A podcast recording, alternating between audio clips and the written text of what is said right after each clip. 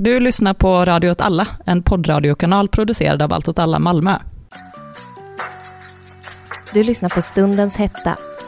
I Stundens hetta diskuterar vi aktuella händelser och situationer som berör oss alla på samhälls och individnivå. Följ oss på sociala medier och stöd vår verksamhet genom patreon.com snedstreck allt åt alla Malmö. Hej och välkomna till Stundens hetta avsnitt 10. Eh, jag heter Kalle, jag sitter här med Anna. Hej, Vi har inte Martin med oss idag. Eh, sorgligt. så om man lyssnar på den här podden, egentligen mest för att få ta del av göteborgska, så är det inte det här avsnittet man ska lyssna på. Men vi hoppas att det kommer bli bra ändå. Eh, ska vi försöka axla det här programledarskapet ihop kanske? Ja, Eh, och då ska, ska vi börja, eh, tror jag, med att fråga vad har hänt sen sist i våra privatliv? Ingenting. Nej, ingenting. Det är väldigt bekvämt att Martin inte är här på så sätt. Att man inte längre behöver skämmas. Nej, för att vi är båda arbetslösa. Ja, vilket är också kul att det är Martin som alltid frågar frågan. Till oss två, han svarar aldrig själv. Med tanke Nej. på att Martin, han har ett liv, Ja. till skillnad från oss. Så Ja. det är jättekonstigt att, att det inte är han som... Men han kanske gör det alltså, med mening. För att, vi ska... Att det bara är att ställa oss till svars. Ja. Ja. Han var så, vad gör ni i Ja, er sommar? Ja. Ingenting. Ingenting. Låt mig vara. Skitsamma. Ska vi gå in på vad vi faktiskt är här för? Alltså ett gött nyhetssvep. Och det är det här vi gör i veckan. Vi läser Ja, nyheter. det är faktiskt, alltså till stor del, jag, den här podden har verkligen förstört min mediekonsumtion på många sätt. Alltså att jag, eh, typ dagen innan vi ska spela in så blir jag frenetisk och jag så shit, jag måste läsa nyheter. Vad händer i världen? För, men det är ju så, jag brukar ju läsa väldigt mycket nyheter, men jag läser väldigt mycket nyheter som inte är särskilt intressanta Nej. för den gemene lyssnaren. Men också känner jag att, att när jag börjat eh, kolla upp saker till de här programmen, att det finns inte så bra journalism Nej. där ute. Nej, jag ska faktiskt prata lite om det. Ah, kul. Wow, vi är i synk. Synkare. Eh, men till att börja med så ska vi prata lite kort om att Amazon eh, etablerar sig i Sverige. Och det är någonting som har varit i ropet väldigt, väldigt länge. Amazon finns redan i Sverige till viss del på så sätt att de äg- äger tre serverhallar i, i Mellansverige någonstans. Eh, men vi kan återvända till det lite senare. Men Jag bara, vad innebär liksom Amazon kommer till Sverige? det är intressant faktiskt, för det, det det innebär just nu är att de söker en svensktalande chef som ska administrera en Sverige-lansering. Men den chefen ska hålla till i Luxemburg, där företaget, ja, där företaget har sin liksom bas i Europa. Okej. Och där har de flera chefer för flera olika länder som håller till i Luxemburg. Eh, och den här chefen kommer även ha viss administration över att eh, sprida till eh, resten av Norden, kan man säga. Eh, Skandinavisk eh, Yes. ambassadör. men, men de söker även lite annan personal runt om i Sverige. Så vad betyder det rent konkret? Jo, det betyder att det kommer startas upp något som heter Amazon.se. Eh, Tidningen e-handel. Ja, det finns en tidning som bara handlar om e-handel. För sjuka, sjuka människor som brinner för den här frågan, e-handel. Har du hittat Amazon.se? Den är inte lanserad, men den går att eh, dutta in på om man, om man Och kan. vad händer då? Det, alltså, det går inte att gå in via Amazon.se, men man måste gå igenom liksom, lite olika roliga IP-adresser. Så hemsidan finns, men den är inte publicerad. Och eh, hemsidan är i stort sett klar. Så det kommer vara en Sverige-lansering. Ja. Eh, och eh, den här tjänsten som chef kommer tillsättas någon gång inom en ganska, den kan redan vara tillsatt, man vet inte. Men folk tror på en lansering till höst, så typ september eller oktober. Mm. För att det här ska kunna göras så måste man eh, göra som man, alltså man måste, för att etablera Amazon i Sverige så måste man också ha någonting att sälja. Mm. För det Amazon är, eh, Amazon när det började var det ju bara en bokförsäljningshemsida. Mm. Så det var så, du säljer böcker, okej, vi heter Amazon.com, du kan få sälja dina böcker via vår tjänst, sa Mm. de till alla. Och sen utökade de det till att bara ha fler saker. Okej, du säljer vad som helst. Mm. Vi, har Amazon, vi är Amazon.com, du kan använda vår hemsida. Och sen la de till att de hade eh, skötte post och sen började de sköta lager och sen eh, började de sköta att de även hade egna eh, produkter. Inga idéer. Mm. Yes. Eh, men, men det som först behöver göras är alltså att hitta eh, andrahandsförsäljare som kan sälja via Amazon. Mm. De har redan vissa, typ Electrolux och sådana, fast det är troligen för att de redan har avtal med Amazon, typ i Tyskland och så vidare. Eh, men, men det är det de är på jakt efter. Liksom. Och just att, den här, eh, att det här företaget, alltså Amazon eh, i Europa, utgår ifrån Luxemburg betyder även att de betalar skatt i Luxemburg. Mm. Eh, så de kommer inte betala någonting i skatt till Sverige bara för att de har Amazon.se. Liksom. Mm. Och en journalist en svensk vänsterjournalist som är väldigt, väldigt bra, heter Julia Lindblom och hon jobbar på Arbetaren. Kanske Sveriges bästa vänsterjournalist, skulle jag vilja. Jag drar den, eh, den ur röven och säger det och påstår det som ett faktum och jag kan nog stå för det. Eh, För hon, hon gör den här grejen att hon faktiskt eh, skriver journalistik istället för att skriva Det är härligt. Ja, istället för att delta i kulturkriget. Ja. För, för det är så jävla vanligt att så vänsterjournalister, så fort de vill skriva någonting, så är det bara att de deltar i ett kulturkrig med så Ivar Arpi. Ja, eller så finns det ingen analys helt enkelt. Ja. Det är bara så. Totalt skitsamma. Mm. Men Julia Lindblom i alla fall, hon har i alla fall grävt kring Amazon i Europa väldigt, väldigt länge. Mhm. Eh, och Julia har också gjort intervjuer med Amazon-arbetare både i Europa och i USA till Arbetarens egen podd, som Mm. jag inte kommer ihåg exakt vad den heter, men man kan nog hitta den via arbetaren.se. Eh, där hon intervjuar så fackligt aktiva. Mm. För eh, Amazon är väldigt kända för att de har en väldigt, väldigt hård policy mot fackligt engagemang. Och eftersom att det är ett sånt enormt företag så betyder det också att de har den policyn på en väldigt, väldigt hög nivå. Ja. Eh, Så att det finns inga så, okej men i Amazon Holland eller Amazon Tyskland, där har vi en egen policy kring Ja. fackligt engagemang, utan det kommer rakt ovanifrån. Så, så de har en hård eh, antifacklig policy och varför har de det? Jo, för att de har fruktansvärda arbetsvillkor och de vill ha kvar det i sina lager. Eh, Deras lager kallar de för övrigt fulfillment centers, vilket är någon slags nyspråk som jag inte tycker att vi någonsin ska ta del av, utan vi, vi kallar dem det de är, lager. ja. Eh, och där är det fruktansvärda arbetsvillkor, man får inga raster, allting är skit liksom. Mm. Och därtill så får man inte organisera sig fackligt, för då får man sparken på olika ganska kreativa sätt. Mm. Eh, men hur kan de då komma undan med det här? Jo, eftersom att Amazon är ett så enormt företag, eh, kanske världens näst högst värderade företag, om jag Mm. minns rätt. Google är nog de enda Men som eh, är... Jeff över- Bezos är typ den Ja. rikaste människan. Jeff Bezos, ja. Eh, Ja, Rikaste människan på Bezos. jorden. Basos. Det är ett mycket Bezos. ballare namn. Men han heter faktiskt inte så, han heter Bezos. I alla fall. Eh, och anled- så om du vill organisera dig fackligt, så vi, vi har nyligen ett exempel i Frankrike där facket eh, anmälde Amazon till staten för att det var Mm. eh, eh, farligt för deras hälsa att jobba där på Mm. grund av corona, att det är så smittspridning och så vidare. Mm. Och då reagerade Amazon, och staten fällde dem då och sa ni kommer behöva betala, jag tror det var en miljon euro per dag som ni fortsätter ha öppet utan att rätta till det här. Mhm. Då reagerade Amazon med att bara stänga ner alla lager i Frankrike och bara slussa över arbetet till deras lager i Tyskland. Smart ändå. Vilket är väldigt smart om man äger lager över hela världen Ja. och är liksom i stort sett har monopol på den här Ja. marknaden som är att vara marknad. Mm. Alltså, det är det som är så märkligt med dem är ju att deras tjänst är att vara marknaden. Ja, Så på så, ja, det blir väldigt, väldigt postkapitalistiskt. ja men det är liksom en meta, ett metamonopol, Ja. ett monopol över alla andra liksom. Mm. Eh, så, så det blir väldigt svårt att organisera sig fackligt mot en aktör som bara kan så stänga ner och flytta.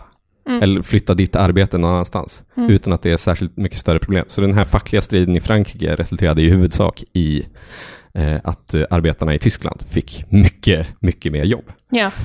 Så det är inte så jävla lätt att organisera sig fackligt mot ett sådant företag. Eh, nu ska de alltså etablera sig i Sverige. Men det behöver ju inte nödvändigtvis betyda att de kommer bygga lager i Sverige. För de har ju inga lager i Sverige idag.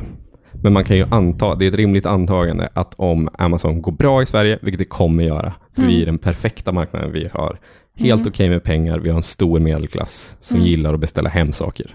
Eh, Ja. Så, så det, det är ett väldigt rimligt antagande att anta att det kommer bli lite lager i Sverige. Liksom. Mm. Speciellt eftersom att de redan har en ingång i Sverige, för de äger de här datacentren. Och det, just de här datacentren är också intressanta för att förstå Amazon som tjänst, så kan man väl säga att eh, internet, som, som vi känner det, alltså när man går in på www. och sen vad som helst, Ja.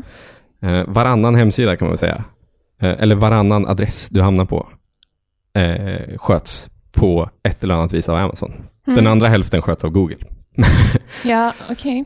Eh, vilket betyder att de har en enorm mängd data. Inte Mm. bara från sina egna hemsidor, Amazon.com, utan även från liksom, hela, hela världen. Inte lika mycket data som från sina egna tjänster såklart, men de har ändå en extrem kontroll över liksom hela internet. Mm. Eh, och de har, just nu så är det stora rättsfall i USA kring alla de stora internet IT-jättarna, liksom Google, Facebook, Ja. Netflix, YouTube, bla bla bla. Amazon och så vidare. Kring Man har just, sett Mark Zuckerberg exakt, sitta sitta och se riktigt nervös ut. Det var faktiskt nu i dagarna så var det ju ett, ett till sånt tillfälle, fast då var Mm. alla där, inte bara Mark Zuckerberg. Mm. Mark Zuckerberg presterade mycket bättre än sist också. Ja. Jag tror att han fick väldigt mycket Han gick på terapi. Ja, han behövde gå på tera- terapi för att det blev så, alla tyckte han var ett freak som satt och såg ut som ett ufo. Kom ut den här bilden när han står i stranden Ja, just och det. är helt vitt i ansiktet. Ja, just det. Ja. ja, Mark Zuckerberg, jävla oklar person alltså. Ja. Men det är en stor, stora rättsfall i USA kring just hur de här företagen använder sin data. Mm. Och kring eh, Amazon så är det specifikt frågan om hur de använder sin data kring andrahandsförsäljarna en stor fråga just nu. Mhm. För det har varit flera fall där Amazon har genom sin kontroll över de här andrahandsförsäljarna eh, också kan börja konkurrera ut dem.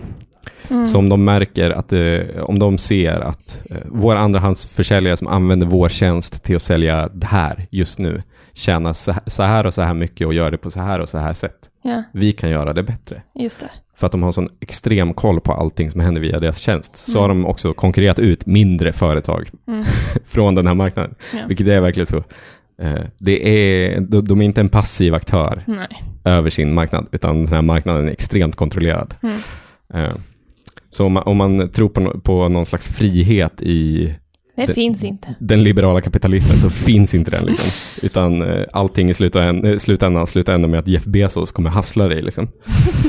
Eh, och alla de här sakerna, alltså fruktansvärda arbetsvillkor, extremt hård antifacklig policy eh, och eh, data eh, vidrigheter av olika Mm. slag har ju gjort att Amazon har ett väldigt dåligt rykte över världen just nu. Så det här dåliga ryktet har slutat i att eh, de inte fått etablera sig, bland annat i New York, i Mm. området Queens.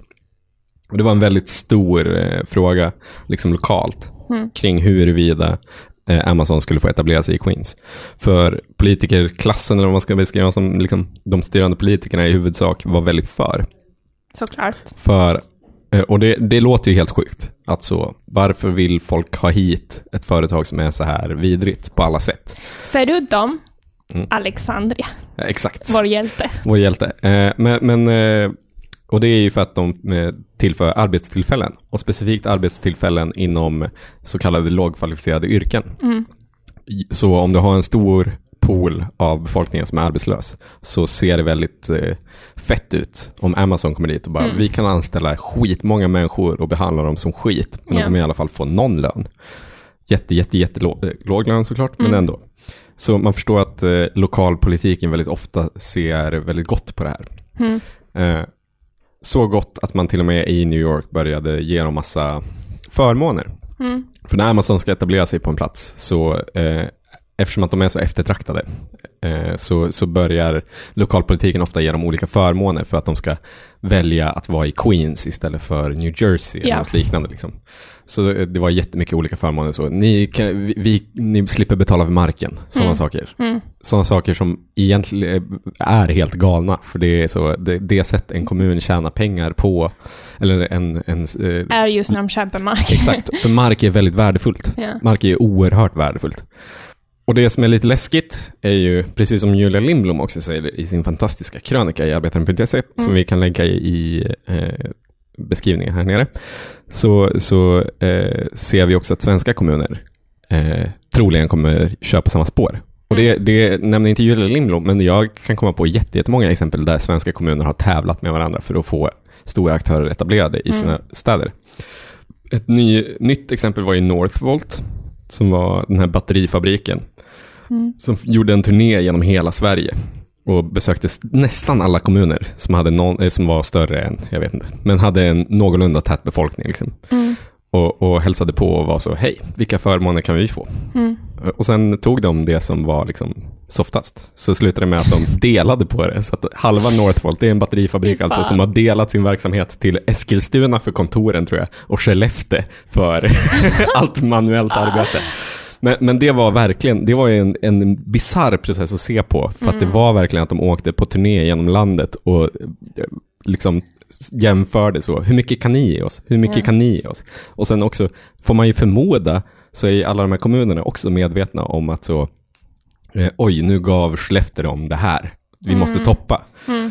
Eh, Så, eh, så det, är, det är väldigt tänkbart att vi kommer möta samma process i Sverige. Mm. Men i, men i Queens och New York så sköts det ju ner för att eh, Mm. det var en tillräcklig massa som tyckte att det här var helt galet. Ja. Det är inte värt det bara, för, alltså, det är inte vårt problem att, att vissa av oss är lite arbetslösa. Ja. Det, det, det här är inte lösningen på det. Kan inte fixa det på olika andra, lite Mm. rimligare sätt än att vi ska bli slavar i Jeff Bezos Mm. kungavälde. Liksom. Eh, Så det vi kan konstatera utifrån allt det här är att det är ju i stort sett dömt att hända. Alltså det är typ ödet. Vi kan Mm. inte stoppa Amazon från att etablera sig i Sverige. Vi kan alltid stoppa. Ja, men- alltså det kommer alltid vara ett, de kommer alltid försöka, för att det är ju en väldigt bra marknad. Det är konstigt att Amazon.se inte Vi redan kan- finns. Vi kan stoppa Amazon från att komma till Malmö. Ja, men det vi däremot kan göra det är att vi kan stoppa dem från att etablera sig i våra städer. Mm. Och även om det kanske eh, inte heller gör så mycket, utan det är bara att slussa runt problemet, så kan vi i alla fall, när det väl händer, så kan vi ju stoppa dem på så sätt att vi kan strejka skiten ur dem, eller något. Mm. För det, det finns väldigt mycket bra exempel på just koordinerade transnationella strejker i Amazon, Ja, vilket är det som krävs för att knäcka en sån jätte. det kanske är kul att Amazon kommer, så att vi kan Nej. vara en del av det. Nej, jag, köp, jag köper inte den vänsterteorin om att det är kul när saker är skit. Jag köper faktiskt inte den. Jag, jag, är, jag är inte... Nej, så mycket anarkist är inte jag. Okej, Ska vi, ska vi gå vidare för, till att prata om att det är väldigt stora protester i Israel just nu? Och Ja. jag har ingen aning om vad det handlar om. Men jag ska börja med historia. Oj. Eh, och nu är det bara som att jag, jag bara snur någonting, för att Antonio Negri också, Ah, mm. också börjar med här historien. Eh, I hans bok eh, Multituden eh, med Michael Hart. De, jag, jag tror de citerar någon annan också. Och då snackar de om figuren av Golem i ju, judaismen, eller man säger, Alltså, i judendomen. Golen med någon slags troll gjord av lera va? Yes. Fan, jag kan ändå lite religion alltså. Historien går till att det är en rabbin i Warszawa som skapar en sån golem för att skydda judarna. Och eh, varje, alltså han skapar den och den växer. Så att varje dag måste rabbinen döda den så att den ska inte bli för stort. Eh, så han gör det här liksom varje dag och en dag så glömmer han. Och golem blir så stort att när den, han försöker döda den så dör han själv av leran som bara så tar honom. Riktigt trist sätt att dö. Eh, och eh, ja, vi får dra liksom eh, slutsatserna sen. Men vi har en golem idag. Du menar staten Israel? Nej, jag menar Vivi. Bibi Netanyahu, Vivi Netanyahu. alltså president i Israel. Alltså, ja, eh, man kan också mena staten Israel, men jag ska prata om Bibi. Och, eh, Bibi har liksom varit president för Israel i typ tio år nu. Mm. Eh, och han tillhör eh, Likud, som är en liksom, högerparti. Vad kan man likna det med? Det är inte riktigt Moderaterna Oj. eftersom att Israel är ett så extremt speciellt land. Liksom. Ja, är- Men de är rätt nyliberala rent ekonomiskt. Va? ja, det är de. Ja. Men de är också typ så för... eh, De är också för en etnostat. Ja, Ja. precis. Eh, för det finns en annan parti som är liksom eh, oppositionen eller så, som är, mm, de är fortfarande liberala liksom, alltså i den ekonomiska planen, men, men de, de är lite mer eh, sekulära. Och han har liksom, alltså det är ett sätt som han har liksom eh, stått i makten är just att han varje gång när det är val så är det liksom perfekta tillfällen för att starta kriget igen. Och, typ så. och, och det, det här liksom rädslan är en del av varför han, han sitter fortfarande där. Men, eh, men nu har det liksom pågått protester ganska länge Mm. mot honom. Och eh, det börjar också för att han är anklagad för korruption. Just det. Han blev, blev han fälld för det? Nej, inte än. Okej. Eh, Du säger inte än. Men eh, alltså, ja, eh, han, eh, det är en del av det här att många menar att han kan inte sitta i makten medan det är en, han sitter i domstolen. Liksom. Eh, och det, alltså det här korruptionen eh, case är liksom väldigt stort. Det, det handlar om typ så presenter, men det handlar också om kopplingar till en eh, kommunikationsföretag, typ en telekomföretag. Och mm, journalism, alltså, alltså det är stort. Och Ja. eh, det började eh, lite protester i typ april. Mm. och då var det några bilder som gick överallt i internet, för att det var ganska häftigt, för att folk stod liksom, det var typ 2000 personer som stod eh, med distans från varandra. Wow. Och det var väldigt sneaky Precis mönster. som stalinistpartiet KKE gjorde i Grekland. Och de protesterna handlar just om liksom, det här korruptionsfallet och eh, demo, alltså demokratin i, i Israel. Mm. Att många menar att, att det, det är inte längre är demokratiskt stat. Och På vilket sätt? att folk känner sig inte representerat, Bibi gör vad fan han vill. Och, att, och att många tyckte att hela coronastrategin var också ett, liksom, eh, ett sätt att, liksom, som, som man menar med Trump också, att, att Mm. han använder det här för att göra andra saker. Mm. Eh, och, och sen, eh, och, det, och det här var liksom en slags organisation som hette typ Svarta flaggor, Mm. eller något sånt. Coolt namn. Ja, och de hade typ svarta flaggor eh, på den här protesten. Piratigt. Häftigt. Och eh, jag, alltså jag har haft lite svårt att hitta lite mer om den här organisationen, så jag kan inte säga liksom. Men de, är- alltså deras liksom poäng är det här liksom om demokratin. Eh, Mm. Det är det de liksom, eh, protesterar för. Um, men sen har eh, Israel ha- hade liksom ganska bra med corona, Mm. men sen öppnade de upp och, eh, och nu har liksom allt gått åt helvete igen. Liksom. Mm. Eh, och det är också 20% arbetslöshet. Så det är, I Israel? ja, Oj. så det är liksom kaos. Eh, så det, här, det har gjort att andra har liksom anslutit sig till de här protesterna. Mm. Och eh, det är ganska speciellt för att Bibi sitter alltså hemma i Jerusalem Mm. och folk protesterar utanför hans hem. Ja, Han sitter det är grovt. det är grovt. Ehm, och eh, jag har en massa så bästa judar på min Facebook som säger att han kommer bli mördad när Åh, som nej. helst. För att det är, alltså, för att det är Riktigt så, tryckt stämning. Ja, Det är också en stad av tryckt stämning. ja, Jag har varit i Jerusalem några gånger och det är, alltså, det är den konstigaste platsen på jorden. man kan liksom inte vara där. Nej, egentligen. det är helt galet. Ja. Det står folk med maskingevär överallt. Ja. Och det är alltså, i, jag tror det var igår som det var en protest till och då var det 10 000 där. 10 000 pers. Ja. Mm. Eh, Och det var bara i Jerusalem, men eh, Mm. det har också funnits protester i Tel Aviv och utanför hans sommarhus som ligger Mm. någonstans. Eh, så det, alltså det är en liksom väldigt, också en väldigt bred eh, protest. Alltså det är typ eh, lärare och liksom Mm. det här vi har sett i andra ställen, som det vi pratade i förra avsnittet, mammor i USA. alltså- Multituder av mammor. Ja, det, här är också multituden. Och det är typ eh, kända typ, eh, musiker och sådär som typ eh, också har uttalat sig och som har gått till protesterna och sjungit där, så det är en sån stämning. Eh, och det här kommer också med att eh, den här alltså, regeringen är ganska ny Mm. och, eh, och det var lite av en nödlösning för att det var hela Ja, pandemisituationen. det, det har ju varit att de har haft omval så flera vändor nu den senaste tiden. Det, alltså, det kommer bli nyval i november och Åh, det kommer jävlar. vara den fjärde valet i två år. Ja, Eh, det är sjukt. ja. Och eh, för att de kommer inte komma överens om budgeten. Och det har liksom Netanyahu sagt nu. Mm. Israel, Mellanösterns Italien. Ja, minst sagt. Ehm, och det här är ganska spännande för att det är liksom... Eh, det, det har inte funnits sådana här protester i Israel, Nej, typ någonsin. Eh, de eh, andra stora protester var 2011. Mm. Eh, det är lite av så 2008 Ja. slask liksom. Ehm, Den bästa tiden i våra liv. men eh, alltså innan dess så har det inte funnits en sån rörelse på det sättet. Jag läste någon artikel som pratade om att eh, problemet ligger mycket i att Netanyahu representerar på något sätt det här eh, anti-medborgarskap Ja, Israel, som är liksom, allt handlar, alltså att det är viktigare att vara jude än att vara medborgare. Mm. Och att det är liksom viktigare att vara lojal mot liksom, det judiska folket eller så. Mm. Men jag vill inte ens säga det för det, alltså, Det är ju inte sant. nej.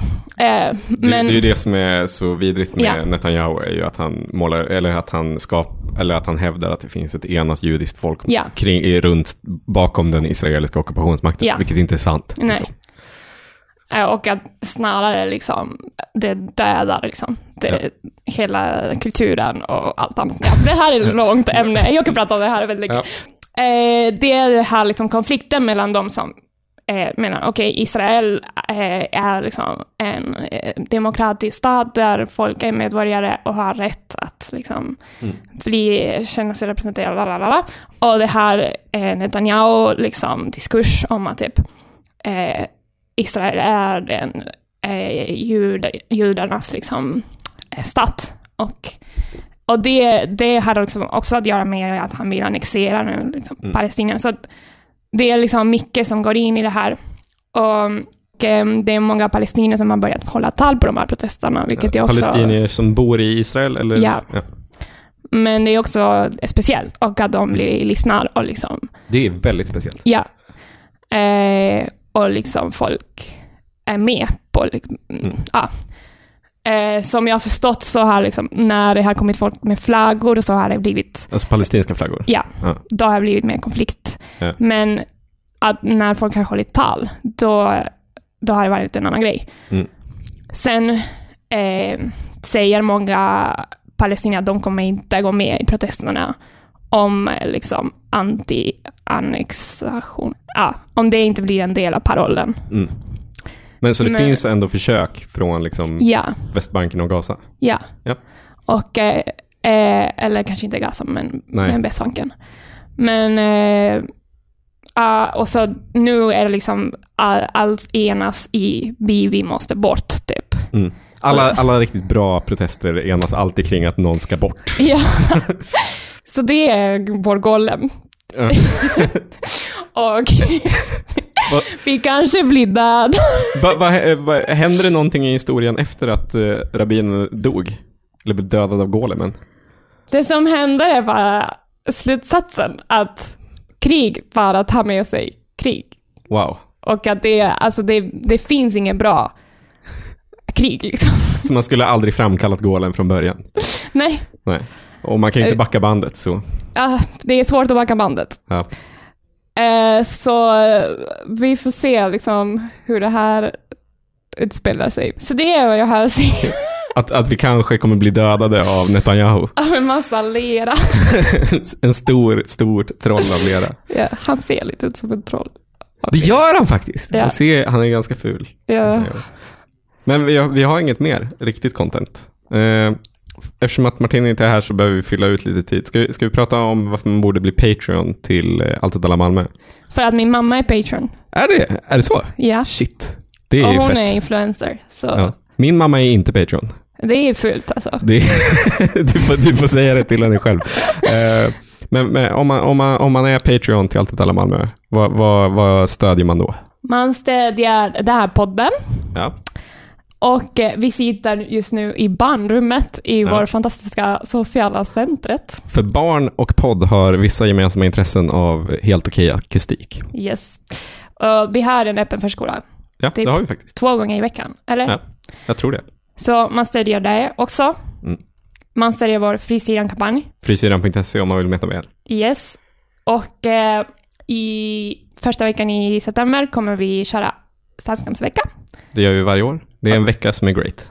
Och det stödjer man också. Ja. Med Eh, vår öppna innergårdsdagen. ja. Som man får gärna delta i. Om, du, om, du, om du bor på Möllan så eh, skriv, eh, ett, eh, del, skriv upp dig på formuläret som finns på alltidalla.se. Eh, om du vill öppna upp din innergård i en Mm. dag och göra vad som helst. Annars kan du ju bara gå runt på alla andras innergårdar. Det är också superhärligt. Det är fint. Det- Vi var 16 innergårdar förra året. Det var riktigt ball. Och det var, det var ju väldigt svårt att räkna hur många som deltog eftersom att det var spritt över hela området. Men det var väldigt många. Eller besöka oss på rondellen. Ja, vi, vi kommer hålla till i rondellen. Nu, nu håller den här podden sakta bara på att bli en så trist, allt alla pratar om allt att alla podd. Men Men det vad- finns en publik för allt. Gå in på patreon.com .com. slash allt åt alla Malmö. Malmö. Och Och så kan du bli en multitudens entreprenör. Wow. Eller riskkommunist om du har riktigt mycket kapital. Följ oss på sociala medier och stöd vår verksamhet genom patreon.com snedstreck allt åt alla Malmö.